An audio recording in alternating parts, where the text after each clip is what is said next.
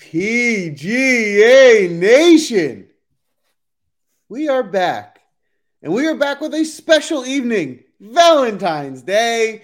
And we are going to love, love, love our lineups and the golfers that we're going to pick for this weekend. The Genesis Invitational, some might call it the Tiger Woods special because the big cat is back. All the more reason for us to be in love. Uh, great tournament this week. I mean, they started the year with a bunch of duds, a bunch of JV tournaments, and then back to back weeks, we're getting what looks to be major like fields. Um, as loaded as a field as you're going to see for any event this year. Super excited to dive in. Uh, and we were super excited to draft with a special guest tonight, but see ya, what happened? So we got stood up on Valentine's Day, but it's not Steffi Small's fault. So some of you are, are in here, are in this chat, are watching us because you watch this show every week and we love you. Some of you are here because you wanted to see Steffi Small. So what happened with her was, well, her plane kind of got rerouted and she has just landed in Vegas and she's not going to make it to her room in time for the show. So our thought is, hey, listen, she might pop in, in the middle of this show if she actually, you know, gets to her hotel in Vegas in time the good news is um, she's going to be coming on the very next chance she can get, which is probably going to be next week. We just have to clear that with her schedule for next Tuesday night's uh, PGA Draftcast. So, ladies and gentlemen who are watching, she might appear today, but she's definitely coming on to the show. She just had some travel issues. So, hopefully, we see her tonight. But if not, we'll probably see her next week. Those of you that are in the chat, we appreciate you being here. I see so many familiar names, so I know you're here for us for the most part. And if you are, please hit that like button. Um, but yeah, that's it. We got to listen. These four guys got stood up on Valentine's Day. That's just the reality of the situation, and there's no sugarcoating it. Here we are. It's a tough pill to swallow, but we're here, and uh, it's okay because you know what? With that, we have a lot of money to be made, and I am excited to get to it and start breaking it down. Spence, how you doing tonight? Well, I was doing better before Steffi couldn't make it tonight, but on a positive note, or at least it's a positive note for me, the three-peat finally happened wow. after all this time. And you know, Jason Day was meant to be on that team. He was very instrumental for everything getting done last week for me. So I don't know what that means for the future. I've started in about the most ridiculous fashion ever. I came in last place the first three weeks. I came in first place the next three weeks. I guess that's not a bad thing to be boom or bust with it, but uh, for what it's worth, Joel, you are still winning the contest as of right now. There we go. And it's all about, see, we thought about changing the name of the show to Game of Thrones it's all about who holds the throne. And yes, I still own it. So it is my throne until further notice, and I have to win this week. But in order to do so, right, gotta have the best draft. So before we dive into that, David, how you doing tonight? I'm good, mate. I'm good. Super sub in for um for Steffi. Definitely less attractive, definitely more hairy. And um, Valentine's Day, like it's it's bad enough standing up one day, but standing up four yeah, in one go. What a heartbreaker. I mean, it's that's true heartbreak on Valentine's Day. So uh, incredibly impressive, incredibly sad, but I'm um, looking forward to having Steffi on um, in the near future. But there's those digs, you know. She's been um, been swanning it up at the the Phoenix Open and struggling to fly back into Vegas, which is having some pretty wild weather, which um, Spence can confirm. So um, yeah, we'll we'll look forward to catching her next time and um, focus on drafting some good teams tonight. Yeah, it was snowing here earlier. Weather was crazy. Well, as we get talk about crazy, and as we dive into the details, uh, Spence, you have your work cut out for you this week on the course breakdown.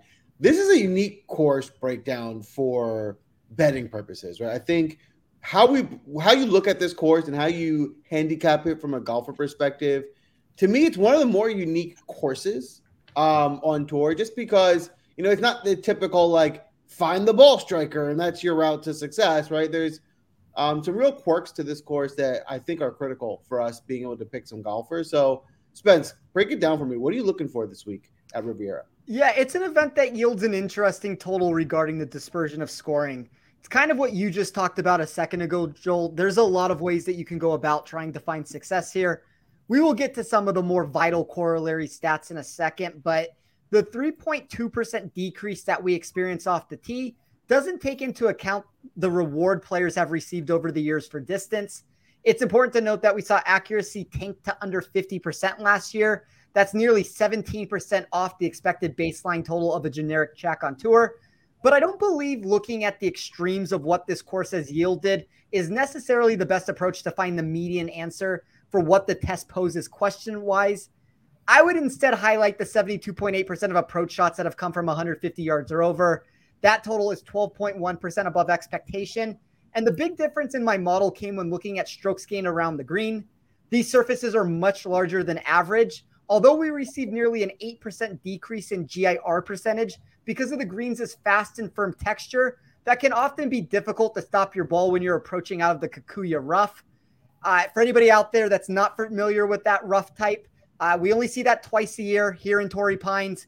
You know, it's hard to stop it out of there. As I said, it's sticky, it's speedy greens. It's going to be awkward lies with these. It's a really big green complex, but it's also very quick with a lot of undulation to it. So I think when you add that mix of undulation, the deep bunkering around the greens, experience to know where you can lay up, and then just that overall around skill set when it comes to short game and all of that.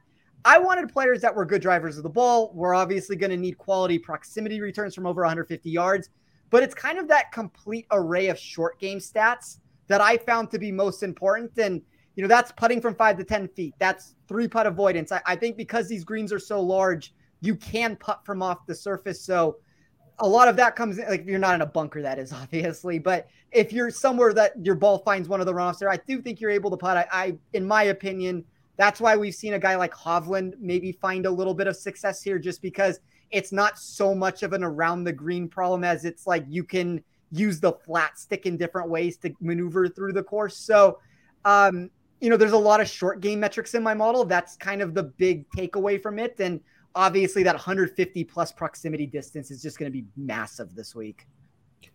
Yeah, I'll reiterate. Uh, I found my creation of what you would call a model to be the most unique setup this week that I've seen sure. in a while in terms of what I'm weighting and how we're looking at it. So it makes things tricky, right? I think I think the biggest one that jumped off for me was was Hovland, right? A guy who at first glance you would think wouldn't be a course fit, but he has a great history here. So you know, catch 22, and we'll, we'll kind of find out who we're looking for this week. I think, like we said, a super deep field, super competitive pricing. So it should be able to create some unique looking lineups. And without further ado, I'm going to pull the draft board up and we'll get into it. For those of you who are new or maybe haven't seen a draft before, a uh, quick reminder this works like a snake draft, like a typical fantasy football draft. We go one through four. The fourth pick goes twice, and then we go back. The audience, you are drafting your team with Sia as normal. So when you're up, you make your nominations and then Sia will pick the player based on the guys nominated. You do have to stay within a DraftKings salary, so you can't just take all the best players. Draft your team strategically, knowing you have to make sure you get all your guys um, within salary. Without further ado, Spence, you're on the clock.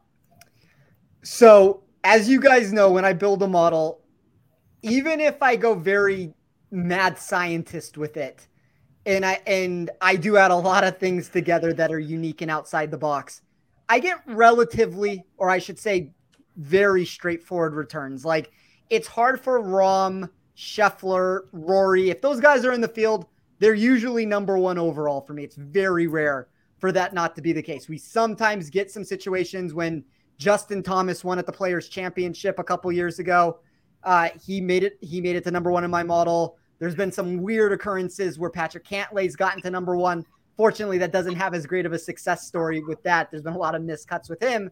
But there is a player this week that bucked the trend of those three big golfers, and that would be Xander Schauffele at 9,900.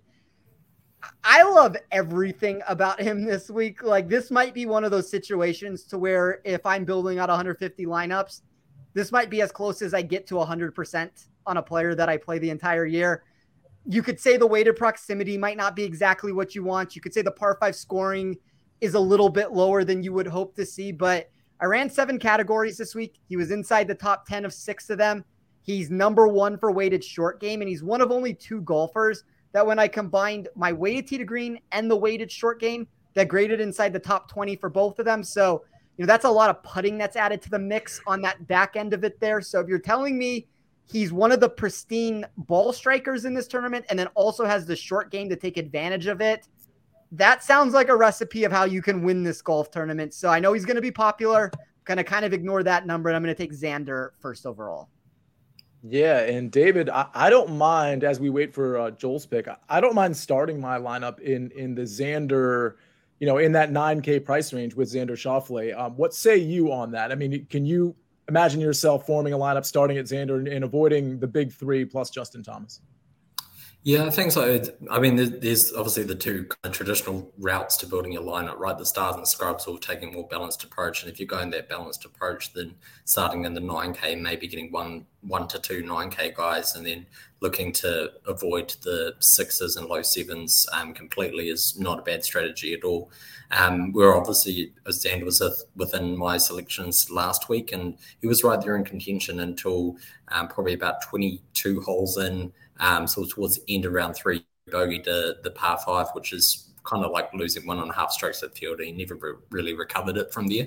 Um, but diving into those numbers a little bit more, um, which, you know, I always like to do some post analysis, he missed just on that back nine in his final round, missed six of um, his nine putts by 25 inches or less. So, I mean, when you're, when you're hitting the ball on the green, you're giving yourself those putts for beauty. That if there are going to be those days where they just don't drop, you know, and that, that is going to happen. You can't really predict that. Um, but the approach play looked really solid, and there was a massive spike in his driving accuracy as well. All right. Yeah. I mean, I, I like Xander this week as well. And I, I, like a lot of guys in the 9K range, just like everybody else does. Joel, it's on you with your first pick. We got Xander and then who? All right. So I'm I'm uh, I'm pretty locked in on my strategy for this week. And you know, common for me in fields like this, I like to go balanced. I think I can get six guys uh, with high floors and, you know, basically take one of those studs not to win. It puts me in a great position. So, one of my favorite values on the board this week is Tyrrell Hatton. Uh, he's mm-hmm. coming mm-hmm. off, his ball striking has been elite. Um, he's, he's just in really good form. He's gaining a lot of strokes off the tee, even on his approach. Uh, and he's had a really good run on the DP tour. So a lot of those stats you might not see, and some of the things we're looking at on DraftKings and things like that. So um, I think he might get a little bit even overlooked by how good he's playing. And 8100 allows me to a lot of flexibility moving forward. David, I want to go right back to you on Tyrrell Hatton and get your opinion because I mean I think everybody who watches this show knows that um, you pay a lot of attention to the World Tour. I mean, we're going to be doing shows on the World Tour. Your articles in Win Daily Sports, which you post in the Discord, in our Discord. Um, you have World Tour picks and articles, and of course PGA Tour picks in articles. So that's a really great reason to sign up for Win Daily Sports. But with all that said, I gotta think you love this pick. Yes or no? I do, and I I suspect that the fact I've dropped a few of my plays in the uh, Discord about 15, 20 minutes ago may have influenced Joel's pick because Hatton was uh, within those names. So great selection from Joel, and um, sneaky suspicion he may have set, had some early tip off in uh, the Win Daily Discord. Interesting. Joel, can you confirm or deny that? I, all I have to say is that smile looks like somebody that just got away with murder over. No, I don't know. I'm, I'm, in fairness, David, I love you. I was laughing at you. That I did not steal your pick. That was just who I wanted to take, and I was not thinking about taking any of your picks. But uh, I'm happy that you like him too. I think it just makes me like him even more than I already did. Yeah, look, I mean the, the stats are kind of off the, the charts for for Tyrrell. Um, he's he's in great form and um, his short game is excellent. And I think you know as as Ben mentioned at the beginning of the show in his course breakdown, that's going to be a real key to success here. Um, six last week in the Phoenix Open as well, so arriving in great form and, and great history on on um, related courses too. Yeah, that's a good pick. That's certainly somebody I have my eye on as well.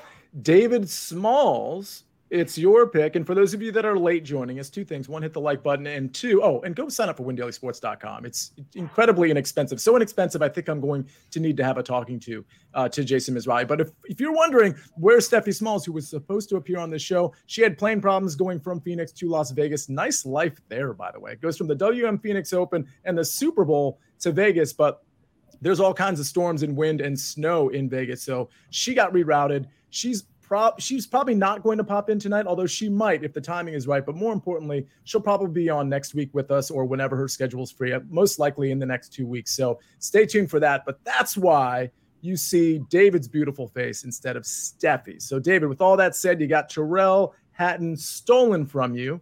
Who you taking now? I do. I look. I, I think I probably would have gotten this pick regardless of whether Hatton was on the board or not. Um, I would have liked to have taken Hatton maybe on the way back. Um, but I would love to take Justin Thomas with my first pick, who is finally beginning to show a bit of life with his irons, which is always the key indicator for JT. His record here is excellent. Um, the short game is on point. And um, across the four rounds, when you dive into the data, it, the approach play just increased, increased, increased. We saw him grinding on the range out there in Phoenix as well, trying to find something, and, and I think he potentially has. Um, it, it, marks two weeks in a row, in uh, sorry, two tournaments in a row where he's gained five plus strokes on approach, which is a great indicator of his chances. Yeah, it's funny because there's a lot of really smart people so far this week, and of course that now includes you, David, that have really been on Justin Thomas this week. And I got to say, I think he's to break everybody's heart. I, I, really do. It's just, it's just a gut feeling I have. And there's no data behind my gut feeling. The data is behind what David is saying. And if you look at the history here and you look at the, the, the recent form, it does look like JT is about to become JT again and really kind of put himself in that top five conversation. For me, I, th- I think I'm going to end up avoiding him. But listen, that, that's more of a gut play than it is a, uh, a, a play with the, the metrics in mind. Uh, with that said, the the audience has at least one person has been uh, officially nominated, and it's Viktor Hovland. Viktor Hovland by William Neal and Edward Gale. You have nominated Viktor Hovland. Now we're waiting on a second. Um, Steven says Max Homa. I think I'm just going to go. Oh, did Rory get nominated? Oh, Rory got. Okay, so we're going to be out of money here. No, we're okay. Okay, Viktor Hovland, Rory McIlroy. Okay, I, am okay with that. Brian England confirming that. I was going to be on the Max Homa train. I like Max Homa. He'll probably get drafted by somebody else. No problem. Listen, this should be a better course fit. Spencer for Rory this week uh, rather than last week.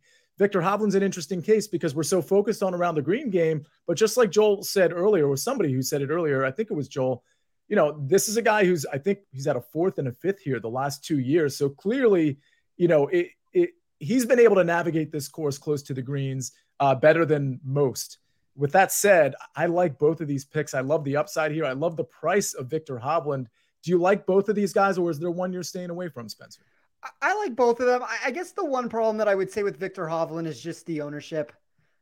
I, I always worry a little bit when Hovland or players of that tor- sort of mold with it start pushing 20%. Yeah, that's um, true. There, there's a couple other guys maybe that are directly around them in, in different areas there that I might rather play than Hovland, but he's 10th overall in my model. So it's, I mean, it's hard to like find a reason to say that I massively, you know, dislike him on that. But I guess it would be an ownership concern above anything else. Like if I was playing in MME tournaments, there might be other routes to go with it. And then uh, Rory, I mean, R- Rory's Rory at this point. I don't, I, I think there's players in the $10,000 range that I'd rather play than Rory.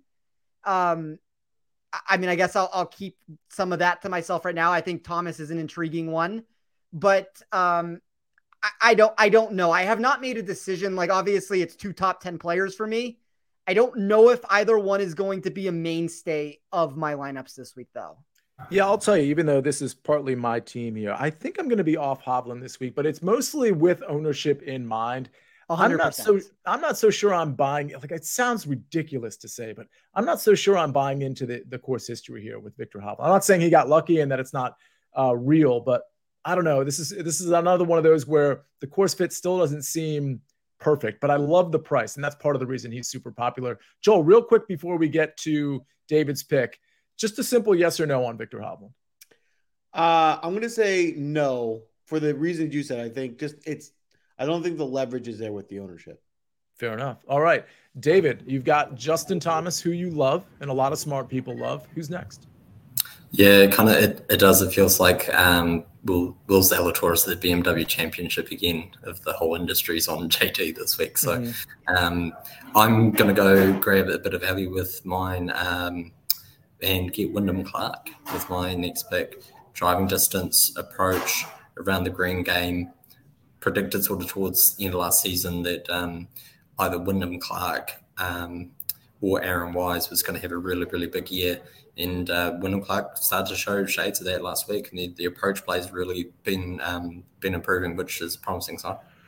Welcome to the Wyndham Clark Show. Because if, if you've been watching this show, you know we mention Wyndham Clark in a very positive light every single show, at least since the calendar year started, which I understand is, is not that long ago. But I think even in swing season, we were talking about Joel. I know I, I feel like you were the kind of the first person to be on that Wyndham Clark train, and the rest of us have not been far behind. So you know, the, the one thing with Wyndham Clark is I just wonder if this is sustainable. I mean, it looks like it might be. The approach play has just been so good with him. And I just wonder if that part's sustainable. I think, you know, we, we know we can get hot with the putter, that the, the driving is going to be great here.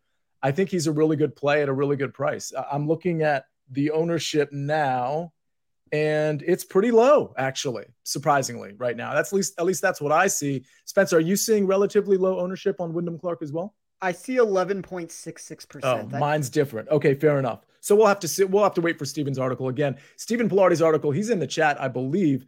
Um, he's actually he helped uh, nominate, I believe, Roy McIlroy. Oh no, he was trying to nominate Max Homa. But the point is, he does our ownership article. That article also has picks in it, and in my estimation, listen, no, like no disrespect to anybody, but that article is like, in my opinion, fundamental to you making your lineups. Like I, I'd almost wait for that article before you really you really lock in your lineups. And also, he's got some tips in there. He's got some low rent plays that seem to come in every single week. It's kind of uncanny. It's kind of what I was doing with the secret weapon a couple years back. Well, Steven has taken that over and he has carried that torch way higher than myself. All right, speaking of carrying torches, you got Tyrrell Hatton, Joel. Who is your second pick? I'm excited how this is going to work. How this has worked out for me. Um, there was a guy I was contemplating with my first pick between Hatton, and he's still here, so I'm going to go ahead and take Hideki Matsuyama. Uh, and it's a lot of the same reasons why I like Hatton, right? I think he's right in that same price range as Hatton, a similar ownership, again, in good form, but more also for the reasons that we were talking about before, what might make a good course fit here. Matsuyama is going to check a lot of those boxes. I think one of the things we might not have mentioned yet on this show is how difficult and how important sand saves are going to be this week. Yeah. And Hideki's one of the strongest in the field in getting out of those bunkers, and uh, he's got a pretty good history playing here. And again, goes back to now I have two guys who I feel like can both give me top tens and really compete this week under 8,500, so I can really balance out the rest of my lineup. I highly recommend some of you listening starting your lineup the way Joel has. I, I love Decky this week. And you guys know I'm not really a Decky guy. It's very rare that I actually select Decky. I love this price. Ownership doesn't seem to be super high. I mean, if you look at the stats last week, th- there's a lot of stuff that you'd look at and be like, "Ooh, geez, I'm not so sure about that." Like the approach play, he, he almost lost literally five strokes on approach, which is staggering. But I'm really not worried about that. I mean, yeah, of course, anything like that can happen again, but he's a monster with the short game. His approach game is usually, granted, it, has been a tough run for him over the last six, seven months, but just before that losing five strokes, I mean, he, has been okay with the ball striking. So I think he can get hot here. I think he can find some of the old Hideki stuff. And we know the short game and the putting can get red hot. So I think at 8,200 at relatively low ownership, I, I just really, really like this pick. He's a guy that I think you can bet in the outright market. And I'll put my outrights just with everybody else in Win Daily Discord. We do our first round leaders at the end of this show, but we put our outrights in the Win Daily Discord. And I'll tell you, if memory serves, I was on a show earlier. I'm pretty sure Decky is 50 to 1 to win this thing. That so I know it sounds irresponsible, but that's something I'm going to take every time. I see Decky, I see 50 to 1. I'll take it every time. All right, Spencer. And wait, go but ahead, irresponsible, you mean irresponsible not to take it? That's what I meant, of course. Yeah, of course. Yeah, irresponsible not to take it. Yeah, yeah. no, thanks, because some people might not have, uh, have gotten that, yeah. the gist of that. Okay, Spencer, you've got Xander clearly your favorite guy of this tournament, or at least that's what you made it sound yeah. like. And that makes a lot of sense to me. Now you got back to back picks. For one, Spencer, I'm a little curious. Has any have any of your guys been stolen? Because you don't seem really upset. You're not squirming too much. Are you? Is it? Is it? You got free reign here of the guys that were in your player pool in the first place? I mean, I, I would have considered Justin Thomas. I, I, think that that's probably the biggest one, and and I like the Hideki pick from Joel. Like the one thing I'll say about it is a lot of markets do not like it. And that's hmm. at least something to point out. I'm willing to be under the mindset that Hideki has top 10 equity at a price tag that is really good, at an ownership percentage that's very nice right now. I'm willing to go the other direction with it and play Hideki. So now that Hideki is off the board, and I'm not going to try to build this, I guess, in that route God, I did not plan on doing this, and this is about as chalky as you can get to start a build, but I think I'm gonna take Tony Finau and Patrick Cantlay. Mm. And I'm gonna yeah, figure go out the lineup from there. And I, I really like Finau a lot this week. It's kind of like when we look at the weighted proximity from 150 plus yards, he's inside the top 10. He's number one in my model for weighted scoring. I like him at these tests where he can use his short game to an advantage. I think Cantlay, the, the frustrating thing about him, and I had this conversation with Nick on Better Golf. He was like 10% projected to be owned up until this afternoon. And for whatever reason, the Cantlay number has now caught steam, and I'm seeing like 18%. That worries me because I do believe that Cantlay has some miscut potential this week. But look, it's Valentine's Day. Who's closer on tour than Xander and Patrick Cantlay? I feel like it's good vibes to throw them into a lineup together. And then Tony Finau's a friend to everybody. So this feels like a very unison sort of team. Like we're connected. We're ready to try to go for a four-peat here. I don't know exactly how we're going to build this out at the bottom. Like we might be plucking people off the street to try to figure out this lineup to to round it out. But wasn't I was not planning to do this, and I even made the comment with Nick. I think one of the dangerous things to do is to go some combination, and we can throw Homa into that mix too.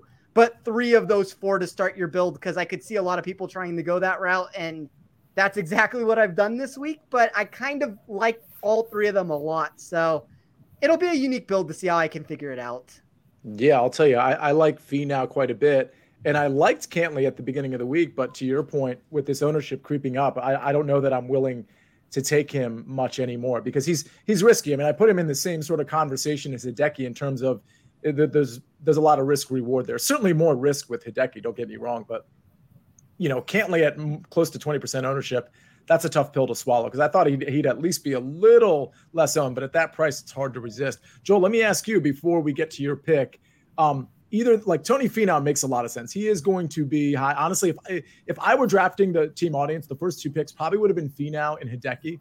That's just my guess at, at how I would have done that. Not that I don't like uh, our picks, but that's probably the direction I was going to go. Is Finau firmly in your player pool, or is it maybe an ownership play? You leave him out. No, uh, Finau's in. I think I'm I'm more in on Finau now that the price adjusted back to like what I feel like should be Tony Finau's price under the 10k range in that second tier. Um, he does have that winning upside. Now, if the if the ownership gets too high, like I'll come off them because there's just so many guys up there that can that can go. But if the ownership stays reasonable, I'll, I'll definitely be playing playing Tony. All right, fair enough. And uh, David, real quick before we get to Joel's pick, Cantlay, is it a yes or no? I'm completely out on Cantlay at the moment. All right. I think I'm. I agree with the that. ownership problem. Like that's a real problem at 20% now, and and it's a weird pick to make when I'm not even 100% convinced that he's going to make my player pool. But I love the upside. I, I think he can go yeah. win this tournament, and that's unfortunately more of a betting answer than a DFS answer. But um, I kind of wanted to see how this lineup would get built out if you went this route with it. Well, yeah, and Joel, it's your pick, but that's the frustrating thing about Cantlay. You, you know, you don't usually see it with Cantlay in terms of see it coming. Last year was the same thing. Do you remember how frustrated people were, including myself, with Patrick Cantlay? It was like, oh my God, this is a disaster. And then boom, he'd show up. So, I mean, I think it's one of those things where with Cantlay, you don't necessarily see the signs approaching. It just happens with Patrick Cantlay. So, uh, I, I, like the pick. I think it's an interesting DFS pick. Again, though, the ownership, it's like, man, you know, you, you were hoping you were getting an ownership discount on that. I'll probably end up being out on Cantlay, even though I liked him earlier in the week. All right, Joel, you got Hatton, you got Hideki, a very good start to your lineup. You got a lot of money to spare, in my opinion. Who's next? So I owe everyone one. I haven't had a withdrawal in a while. It's I'm it's time. I'm due. I need to get it a withdrawal. So I'm going to, uh, you know, to spare everyone the decky back problem concerns. I'm going to go ahead and take Matthew Fitzpatrick. Uh, I I know the risk. I know it. He's hurt. He said he's hurt. Um, but listen, he's been playing. He actually ended up getting a top 30 last week. It was, it was a pretty decent finish. Back to my major point, this balanced approach, he's 8,300. And we know this. If he hits the ball well, the upside's there. You Matthew Fitzpatrick, healthy, can win this tournament. So from what I think is a good course fit, which is something I can't have a lot of confidence on, he checks all those boxes. The guy that's going to be strong out of the um, out of the bunkers. He's a guy that should be good with his short game. He's going to make putts. if he can find a little bit of ball striking and not have any of those neck issues, I think he's gonna have a really good week. I, I, I curiously like this pick, um, David. Before your pick, I kind of want to go to you on this one because I'm not a Matt Fitzpatrick guy, but at 8,300 with a very good course history here, it just seems like I mean he's getting some ownership from what I'm seeing, but it's nothing like out of control crazy. I like the value here. He's another guy I, I kind of put in the Patrick Cantlay sort of conversation where he hasn't really done much super recently, but could absolutely pop and finish fifth in this thing. Yeah, definitely. I, I, mean, I was just having a wee chuckle because uh, I mean, Joel's obviously got a, a, great history of WDs on the uh, on the draft cast, and so the Matsuyama Fitzpatrick back to back is like. I don't know, maybe maybe the anti karma of like picking all the guys who are most risking to WD, and then nobody's going to WD. I don't know. It might be a good good working theory. Um, I, I do like Fitzpatrick. I mean, we, we saw last year what happened, right? Got got in there with his speed coach, fixed the main flaw in his game, which was driving distance. Now, I do think that given that the missed fairway percentage here is so high, I mean, it's in the lowest five um, courses on tour for fairways found. Um, that having that extra driving distance is an asset because if you're going to be missing the fairway anyway, may as well be further and closer to the green.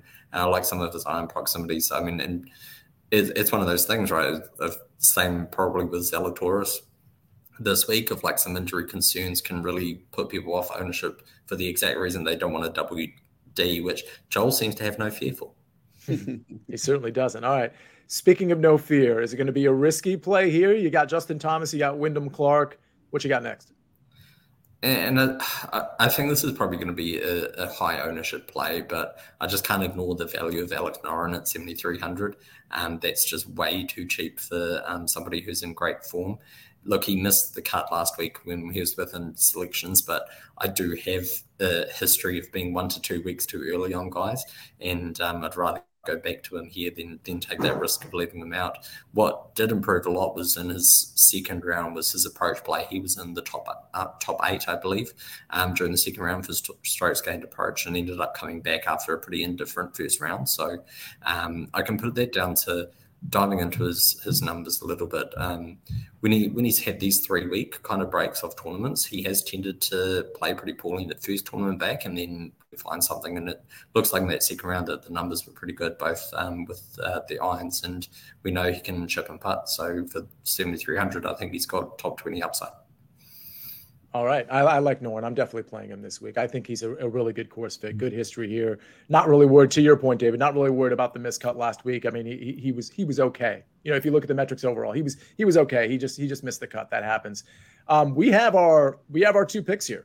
So it looks like, and the audience can confirm. Oh, Zach Jeffers, thank you. See, this is the chat is is so sophisticated now because they don't really wait for me to be like, all right, I think it's these two guys. They're like, ah, these are the two guys. So props to Zach and Jesse and Jesse. Good to see you back. Chargy sixty five is in here. We got Steven, of course. Courtney. I'm I'm missing some names because there's so many people in this chat. Evan, hey, what's up? But yeah, we got it. Keegan Bradley and Taylor Montgomery. So interesting here. I don't. I'm again. This is not a criticism. I don't think I'm going to be a Keegan guy this week. What's interesting about Taylor Montgomery is if you all recall, it might not have been on this show, but but I've bet against Taylor Montgomery the last two tournaments. I haven't liked Taylor Montgomery the last two tournaments, uh, whether it's in play or a, as a full 72 hole matchup. But this is a different situation, I think, where I think his putter can really come into play. So I'm not saying I'm out or I'm in on Taylor Montgomery. I haven't made that decision, but I do think some of his ball striking concerns aren't really going to be as big of an issue here. So, Spencer, I want to go to you, uh, and then David, real quick. Oh, excuse me, Joel, real quick on you before we get back to David's pick. Is it in or out on Taylor Montgomery, Spencer? I kind of lean towards being out, and the reason mm-hmm. why I give that answer is just the proximity numbers are so bad. Yeah, until that can improve, and I don't exactly know what he is as a putter on fast POA. So he's True. number one in my model when I look at all strokes gained putting. He drops to 19th on fast POA. If you're telling me that there's a reduction of what we're expecting from him, I worry a little bit. Now, in the same breath of that, that doesn't mean that he can't gain seven strokes putting in top 10 this tournament. It's kind of the recipe of what he puts together. And the short game is magnificent, and, and maybe that putter can lead him here. But I don't know. I mean, there's probably other spots that I would rather go. I don't necessarily dislike him to the point of like as much as I'm making it, but I don't I don't necessarily want him to be the first guy that goes into my lineup either. So I'm taking heat because and by the way, Spencer, I kind of agree with you here. Um Joel, do you agree with that or are you kind of on the other side? You like Taylor this week? I like Taylor. I'm not gonna okay. go as far as say I love him, I'm gonna jam him in, but I think he's someone that will find a small percentage of my life.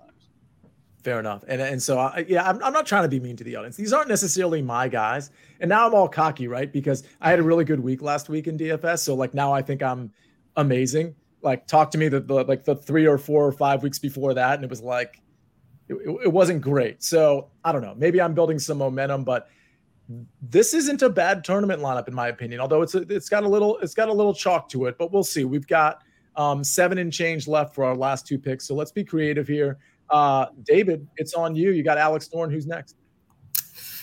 Yeah, so I'm going to go um, back to a familiar familiar play of late, which is Johnny Vegas, who just continues to get disrespected, um, and I'm not sure what it's going to take other than like a win to um, to get his price to change because 6900 is an absolute bargain.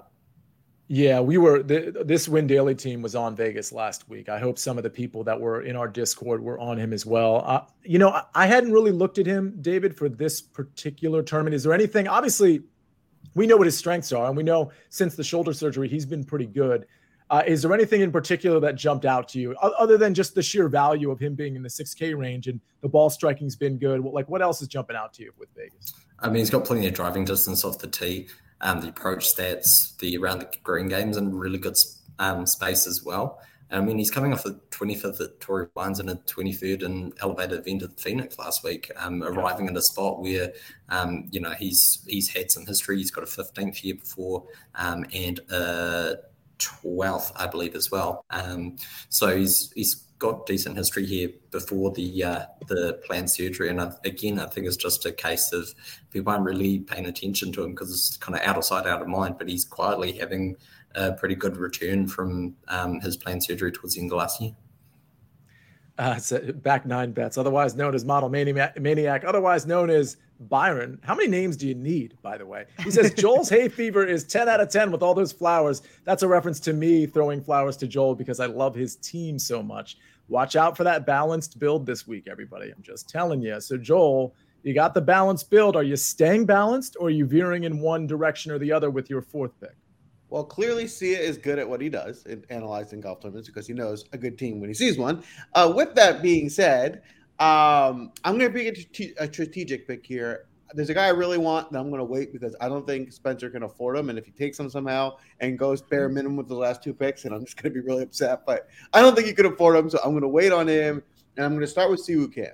Um, Siwoo Kim's been playing great, just great form. You're getting him under 8K, um, a lot to like. And like I said, it keeps on my theme, keeps on my balance theme I think I can get six guys that I don't have to deep down and kind of roll the dice on. Uh, I am going to need, by taking this approach, I'm going to need one of these guys to come up and have a showing and, and win the tournament. But if I can do that, I think this balanced approach makes me can make the the my floor so high can make this team very dangerous. All right, Spencer. I know it's you got back to back picks, but we haven't heard from you in a couple picks. I'm curious what you think about Siwoo Kim because this is another guy that I'm really on the fence on this week like the core. I think the thing is with Siwoo Kim, and this is one of the things I've said throughout the week. If somebody's going to win this tournament, it has to, and I'm talking about a player that's not near the top of the board. Like, like let's remove anybody who's 40 to 1 or better. It has to be somebody with pedigree. It has to be somebody like a, a Shane Lowry, a Tommy Fleetwood, a Siwoo Kim. You know, Siwoo Kim won the Players Championship. Lowry won the Open Championship. Fleetwood has won over in Europe. Um, you can make the same argument about Keegan Bradley winning a major. There's only so many golfers once we drop down into the $7,000 range that I actually think would possess actual win equity. I guess the other name that I'll throw out there would be like a Sahith Theegala, just because we don't know what he is at this point, and the upside seems to be very high for him. But look, I, I don't have a problem with the Siwoo Kim pick, and to be honest, I don't have a problem with any pick that Joel's made so far. I, I think it's a unique build that he has going. Um, all these guys are kind of underappreciated for what they provide. like the Fitzpatrick Hideki thing is too fitting for what Joel would put into a lineup. But I also love it. I don't think there's a lot of people that are going to do it. And like that feels like a GPP winning lineup to me with those two together. Yeah. And I'll, I'll say that what I'm seeing in that upper 7K range is that the, there's low ownership kind of across the board. The, the low 8K range, you, you see some ownership, which makes sense. But that high 7K range, other than Taylor Montgomery at 7,600, who I'm just realizing has got some ownership from what I'm seeing. Good job, audience. Uh, but no, I'm kidding, of course. But yeah, no, I, I guess I agree on Siwoo Kim again. I'm on, on the fence there. I don't think he's going to make it into my lineup. Spencer, you've got three heavy hitters with your first three picks. You got two picks to make. Who's it going to be? I wanted to take Theegala really badly, and I don't know how to afford him and figure out a lineup the way that I want it to be. Um, I don't know if I can afford anybody that's much more expensive than that. I'm going to try to play a little safety right now with two guys that I am hoping can get me a made cut. I'm hoping they can get me top 30 or 40 finishes. There's a lot of things in my model that likes the trajectory that they're showing. Uh, the first one is a golfer that I was on last week that burned me. That would be JT Poston.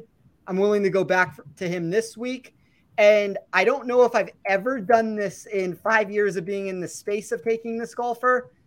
I am going to close my eyes and I'm going to take Beau Hossler. And I am going to hope that some of what we have seen from him recently of the back to back top 15 finishes, plus the two straight top 50 results at this tournament, can translate. We know he's a great putter. Um, he's never going to look great from a modeling perspective, but he's also cracking the top 50 for me, which I can't tell you the last time that's happened when I've run the model the way that I do. So I'm hoping I can get two made cuts out of them and then kind of just have the other three guys lead me.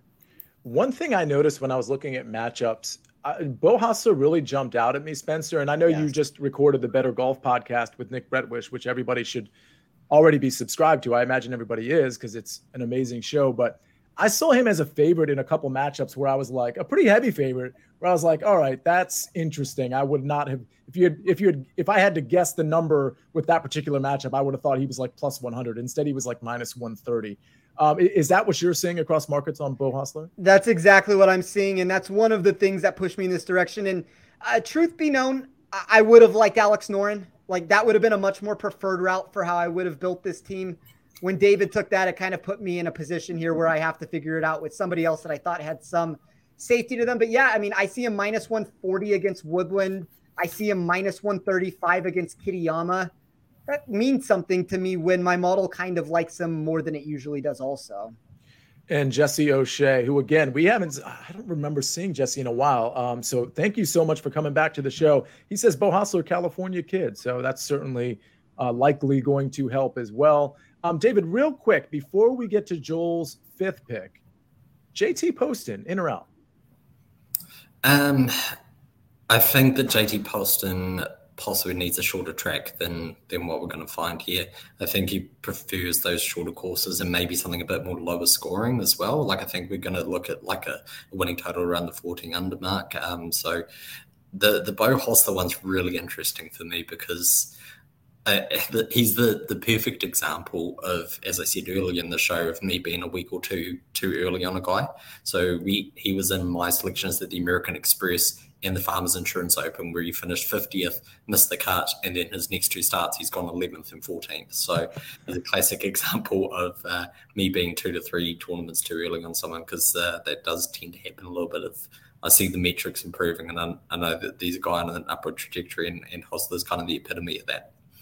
Yeah, and there's a larger point there, right? So there's a lot of times. Listen, I know every course is different, and therefore every course fit is different. But if if you like the trajectory of somebody, and please hear this, I I feel like this is kind of in one ear out the other for a lot of people. If you like the trajectory of somebody and they burn you one tournament, you you kind of have to play him again because your reach your research. Granted, it can be course specific at times, but your research led you somewhere, and you can't let two rounds because that's usually what it is. You can't let two rounds tell tell you that your research is completely wrong you, got to give it at maybe two tournaments, maybe three tournaments. In David's case, it, he would have needed to go to him for three tournaments before that payoff came there, but it would have come and it would have come for a fourth tournament as well. So don't like believe in your research. And uh, the sample size of one tournament, or in some cases, just two rounds, is a garbage sample size. So you have to believe in your research and allow that sample size to grow and grow and grow over two or three tournaments at the very least. Joel, You got four picks, very balanced lineup. I'm very curious to see how you finish this one. Who's your fifth pick? I'm glad he lasted to me. Another California guy, Max Homa. Max yeah. Homa's playing great. Uh, he won this tournament two years ago. I the way he's playing now, I see no reason why he can't go back and win it again. Uh, and I still get a, him under 10K, where allows this lineup to remain pretty balanced. I don't have to dip into the 6K range even with my last pick. Yeah, I, I love Max Homa. Um, Spencer, I'm going to go to you on this one. Um, I'm definitely going to have Max Homa in a lot of my lineups uh, for a lot of the reasons Joel stated. Love the history here. Love that it's in California. Um, how you feeling about Max Homa this week? So if my player pool ended up being Xander, Finau, Cantlay, I don't think it would be able to have Max Homa also included in that mix. And I'm talking about if I'm building out a bunch of lineups. I think there's just too much ownership. I'd probably have to make a decision between that. And I think that's where Cantlay and Homa are going to be interchangeable for anybody. And it might even be interchangeable. I, I could reach this point tomorrow where I wish I would have taken Homa instead of Cantlay. I think that's a very possible scenario. And when I alluded to Xander being one of two players that ranked in the top 20 when it came to tee to green plus the weighted short game, Max Homa was the second player there. And my model absolutely loves him this week. Uh, yeah. He is a top three player for me with the way that I ran it. And that's the highest I've probably ever seen Homa before. So, like, once again, there's really nothing wrong with what how Joel has built this so far. He has a very popular guy in Homa. And then he has found a way to put an under the radar Fitzpatrick, an under the radar Matsuyama. Hatton is not going to carry ownership. Siwoo Kim is kind of in the middle. It's like the perfect build of of really to try to get the most out of it. With the exception of the two pending withdrawals, Hideki Matsuyama and Matt Fitzpatrick. Uh, and Joel, you did that to them. They didn't do it. So let's let's be I, clear. I apologize in advance. let's be clear. I, will tell you right now. Um, before we get to David's pick, I'm going to be starting some of my single entry lineups with Xander and Max Homa, just so everybody knows that that's going to be a starting point for a lot of my lineups. I mean, not that I do a ton of lineups, but let's say I'm building out like six to eight different tournament lineups. I would say at least two to three of them are going to be Max Homa Xander starts. So um, maybe that doesn't sound like a lot, but that's you know 30 you know 30 percent of my lineups are going to start with that specific build. Uh, David, you just went to Vegas. Speaking of Vegas, if, if you all are looking for Steffi Smalls, well, honorary Vegas pick from David, but uh, she's going to be joining us soon. Not not tonight, most likely, but she'll be on another show. She had some trouble going from Phoenix uh, to Vegas and uh, plane trouble. That's her excuse for ditching us on Valentine's Day. But we still get to make lineups, so not all is lost. David, who's your fifth pick? Yeah, so I mean, it's kind of an interesting spot here. Um, Siwoo Kim did get stolen from me as Ivan's alluded to in the chat, I'm now 100% convinced that Joel has been in the WinDaily Discord and read all of the tips. Um, that, that line he spun before, that the cheeky grin said it all, really, didn't it? Um, so now I'm 100% convinced of that. And um, there's there's two routes I can kind of go here. And, and I'll, I guess I'll give the names because I don't think either any of the other players are going to go this route.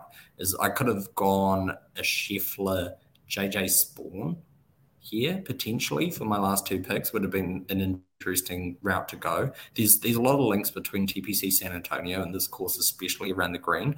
JJ Spaun obviously won the TPC at, at TPC San Antonio with the Valero Texas Open, um, and he played very well the the Masters as well and finished um, 23rd, which is correlated to to Riviera. The the route I'm going to go instead is something a little bit more balanced, I think, because I, I just think that this rounds up the the lineup a little bit stronger. And I'll go um, Sam Burns, who feels like he's potentially getting missed a little bit this week. Yeah, I think that's true. In fact, Sam Burns was one of the nominees for uh, one of our first picks when we picked Viktor Hovland, Rory McIlroy. I'll tell you that JJ Spaun pick is really interesting, which we can get to maybe another time. But I do want to touch on it because his history here is terrible, and he's got he's coming off a couple missed cuts, which is why he's at like three percent ownership. I think he's really sneaky. First of all, you can just throw away the missed cuts from before. He, he's a completely different golfer now. First of all, he went through that stretch with the health issues for, for about three years, I think, which really kind of derailed him. But also, five, six years ago, JJ Spaun was effectively like an outlaw tour talent. You know what I mean? I mean? He actually played in the outlaw tour when COVID hit, which was really interesting and didn't even really finish well there, but he's really recovered. I think he's a really clever tournament play. But uh, anyway, we have nominations to go And we already have some of them in. Uh, looks like Lucas Herbert, KH Lee, Tom Kim. Can we afford Tom Kim? Yeah, probably. Uh, Taylor Moore, Adam Scott, oh, Lucas Herbert. Okay, so Courtney uh, is going to be the second on Lucas Herbert, which leaves us how much? So Lucas Herbert is. He is 7,200. So that leaves us a decent amount. It leaves us 8,100. So we need nominations for somebody that's 8,100 or less, of course. So we'll take Tyrrell Hatton. Just kidding. Um, uh, there's a guy I really like. Okay, Justin Rose will work. Scott will work too. I'd love to second. You know what? I'm going to second Byron's Scott. Oh, Scott already, Scott already got nominated. Okay, well let's take Adam Scott. So we know about Adam Scott's history here, and I don't think we necessarily need to go over that. I think the recent form is pretty good with Adam Scott. The one I'm more curious about is Lucas Herbert. So, Spencer, I want to go to you. How is Lucas Herbert grading out, and are you in or out on Adam Scott? I would say Lucas Herbert's probably more of a David answer. Uh, like he just never grades well for me. I'd yeah. be curious to hear what David has to say about it. I do know that he is a favorite in a lot of his head-to-head matchups on offshore books. That would mean something to me, but I'll let you answer that, David. Yeah, I mean, Lucas Herbert was in the selections last week, so if we're talking about my selections being uh, one to two tournaments too early, then it's a great play. Um, Herbert kind of profiles a lot like Beau Hossler of driving distance and then great around the green play. Um, and, and you're looking for the irons potentially spike. Wasn't the result that we wanted from him last week, and, and he lost a little bit with the irons. But do bear in mind, I mean, he'd, he'd come across from uh, Saudi Arabia to, to Phoenix, which is, you know, potentially the furthest that you could fly um, around the world in, in one single distance. So, you know, maybe a bit of jet lag you could put it down to. Um, other than that, he's having a great season. I, I've, you know, he's 27 years old. I, I think Lucas Herbert's got a big future about him. He's gonna he's gonna surprise some people some big tournaments eventually, and it may be here. Fair enough. All right, and uh, Spencer, Adam Scott, in or out? Um, love the profile of Adam Scott. Absolutely hate the ownership. Yeah, fair enough on that. Okay, David, you've got one more pick to make after Sam Burns. Who's it going to be? Yeah, so as I said, foregoing Scheffler and JJ Spaun allowed me to go Burns and Zalatoris, which I just think it just feels a bit safer in terms of going those two players as safe as Zalatoris can be. I'm I'm going to discount last week, uh, sorry, last tournament that we saw him at the Farmers Insurance and put down the fact that we've had some extra time for him here. That was an extremely windy tournament. We know that he's obviously had the back injury towards the end of last year. Um, but he's one of the best approach players in the game. And if that's a key statistic around here, as well as links to the Masters, which we know how Zalatoris plays around there, um, you know, I'm, I'm, happy to take the risk of what I suspect is probably going to be um, some depressed ownership. Yeah, Zalatoris is an interesting play. Joel, in or out on Zalatoris? I'm out because I'm just scared of the withdrawal. Which you of all people, that's amazing. Will Zalatoris is going to look as spry as ever. That's terrifying. That's terrifying of Joel's That's funny. All right, so let's move on. Joel, it's your pick. So you, you got Max Homa. I mean, I again love this team. Who's who's going to round it out? I mean, I, am going to play this team. I'll tell everybody right now. I'm playing this team somewhere. So I'm uh I'm down to two guys. I'm deciding between. I'm. I'll walk you through my thought process. It's between Seamus Power and Adam Hadwin. Um, I think they're all both pretty close. You know, in a big tournament, I think the better strategic play would probably go with Power because he's taking very little ownership, and I do think he could be a course fit. He's playing so well right now. His form is so good for someone being pretty much overlooked. But I'm going to take Adam Hadwin because he's also playing really well, and he's actually done it on this course before. And I think that's what's putting me over the edge with him, in that he's had a lot of success here. And kind of marrying that form that he has right now with his past success, I think makes him a really good fit for this week. See, if you're gonna build this lineup and you're gonna enter it, and I, I like the Adam Hadwin pick, by the way. Like, I think that that was probably the correct route to go between him and Seamus. I'd also make one of those with Sahith Theegala. Yeah, I enough. really like that build. He was the other guy. I was gonna almost say three guys I was deciding between. It was Theegala was the third, but I decided just to go with two. I, I, like the Hadwin pick. I mean, he's probably safer if you want to call it that, and I think Theegala might have more upside, which kind of intrigues me when we're talking GPPs. But uh, I, I like your lineup a lot. There's really not much to pick apart with it. David, you gotta you gotta tell us what what you're laughing at. I mean, this just find you someone to win and see looks at so good. The chat here is just always great every week. Zach, that's, you're the best. That's my winner of comment of the week. So All of you are the best, actually. Um, but I'll tell you, Zach, uh, my Valentine is Joel's lineup. It's Tyrrell Hatton, it's Hideki, it's Matt Fitzpatrick, it's Siwoo Kim, it's Max Homa, and it's Adam Hadwin. I mean, it truly is. So, Joel, thank you for giving me that um, six Valentines for me, a, a lineup that is going to uh, take down all kinds of tournaments. I really like the balance build. In all honesty, I, I like a lot of these builds. Uh, Spencer, yours is a team I like, in spite of the fact that you know I might end up not being on Cantlay and JT Post, and We'll see how that plays out. But you got one more pick to make. I, I think an interesting thing to do with Cantlay, if you didn't want to play him either, is and because he didn't get picked. Uh, Sungjae Im has upside. Sungjae Im reminds yeah. me of Joaquin Niemann of last year, where the course history might not have been what you wanted, and a lot of people were off of him, but amazing weighted tee to green player, kind of the same trajectory I'm looking for in that regard. So, um, I have no problem if you want to like exchange Cantlay for Sungjae and go that route with it. I guess when I look at how I want to build the end of this team, to me, it comes down to a, a, lot of players. I guess I'll just name them all. So Scott Stallings would be intriguing. Uh, Thomas Detry, Cameron Davis burns me more than any player in the world. I don't know if I want to ruin this build. Like he probably is the best upside in my model of anybody, but probably has the most miscut potential. Hayden Buckley is intriguing. Patrick Rodgers' course history is magnificent. He grades inside the top 35 of my model. I don't know if I want a 9, 10% own Patrick Rodgers to pair with the guys that I have. I don't know if that's necessarily the best build. Um, uh, I don't I don't love this. I, am gonna go with Thomas Detry and try to play a little safety at the bottom of this build here. All right. Uh, another guy, David, I kind of want to bounce that right back off of you before we get into our first round leaders. How you feeling about Detry this week?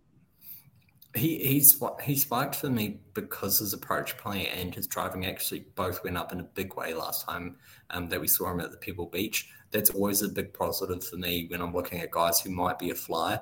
I just I always struggle with Detry because he's never got across the line, and just having that that clutch factor to actually finish a tournament, even on the DP World Tour, we was kind of like it was like the Will Zalatoris of the DP World Tour for a long time of just constantly finishing in the top five, but never actually getting the win done. So I mean. the the difference here in this circumstance, I guess, for Spencer's, he doesn't need Detry to win. He needs Detry to kind of like top twenty um, and then the rest of the build build is golden. Yeah, I like it. I like it. I think that's a really good build ultimately. So, yeah, Joel, that that's that's it. Do we get to the fun stuff now? How do we that's do this? It. Well, don't forget hit the like button. Give us a follow before we wrap up this draft. We're gonna post a lineups on Twitter. I usually say let us know what team you like most, but we already know the answer to that. Let's move on. We already have a winner for tonight. So follow us and if you go into the discord and sign up with WinDaily you will get our outright bets but for tonight. We're going to leave you with our first round leaders which is our staple. Um, we're going to hit one this week. I have a feeling i feel good about it. We'll start with you david. Who are you looking at in the first round leader market? Can you come back to me? Give me five minutes do that? That can be arranged. Yep. that can be arranged. Spence how about you well, this is not necessarily the best answer to give after that, but I am going to drop my plays into Discord. I, am not meaning to do this every single week. It's I want like it's very important to me that when I give an official play, like the play is like it's that's my play for the week, and I don't want to say something on here that I go back on at some point. So drop in the Discord. I will have all those selections in there uh, either tonight or tomorrow morning. I guess I will flip the script and do what I did last week based off of that. I bet Xander Schauffele at 19 to 1. That was on bet 365 in the enhanced market. I also grabbed Patrick Cantlay at 30 to 1 before that number dropped. Anything above 24 to 1 was value for me. And that is my card this week in the outright market. I like it. I, I have a few home run long shots from the first time leader market this week, which I'm excited about. So I'll run through them. Um, my first one's KH Lee at 90 to 1. Uh, I like Taylor Moore at 90 to 1. He's been playing great. Someone I really wanted to have kind of on my card. Um, Tommy Fleetwood at 90 to 1 and Alex Noren at 80 to 1. I like those plays. I like pretty. I think I like every single one. Like they're all on my short list of options that I am considering. There we have it. How about you, David? Are we able to round out your player, your first round leader pool yet?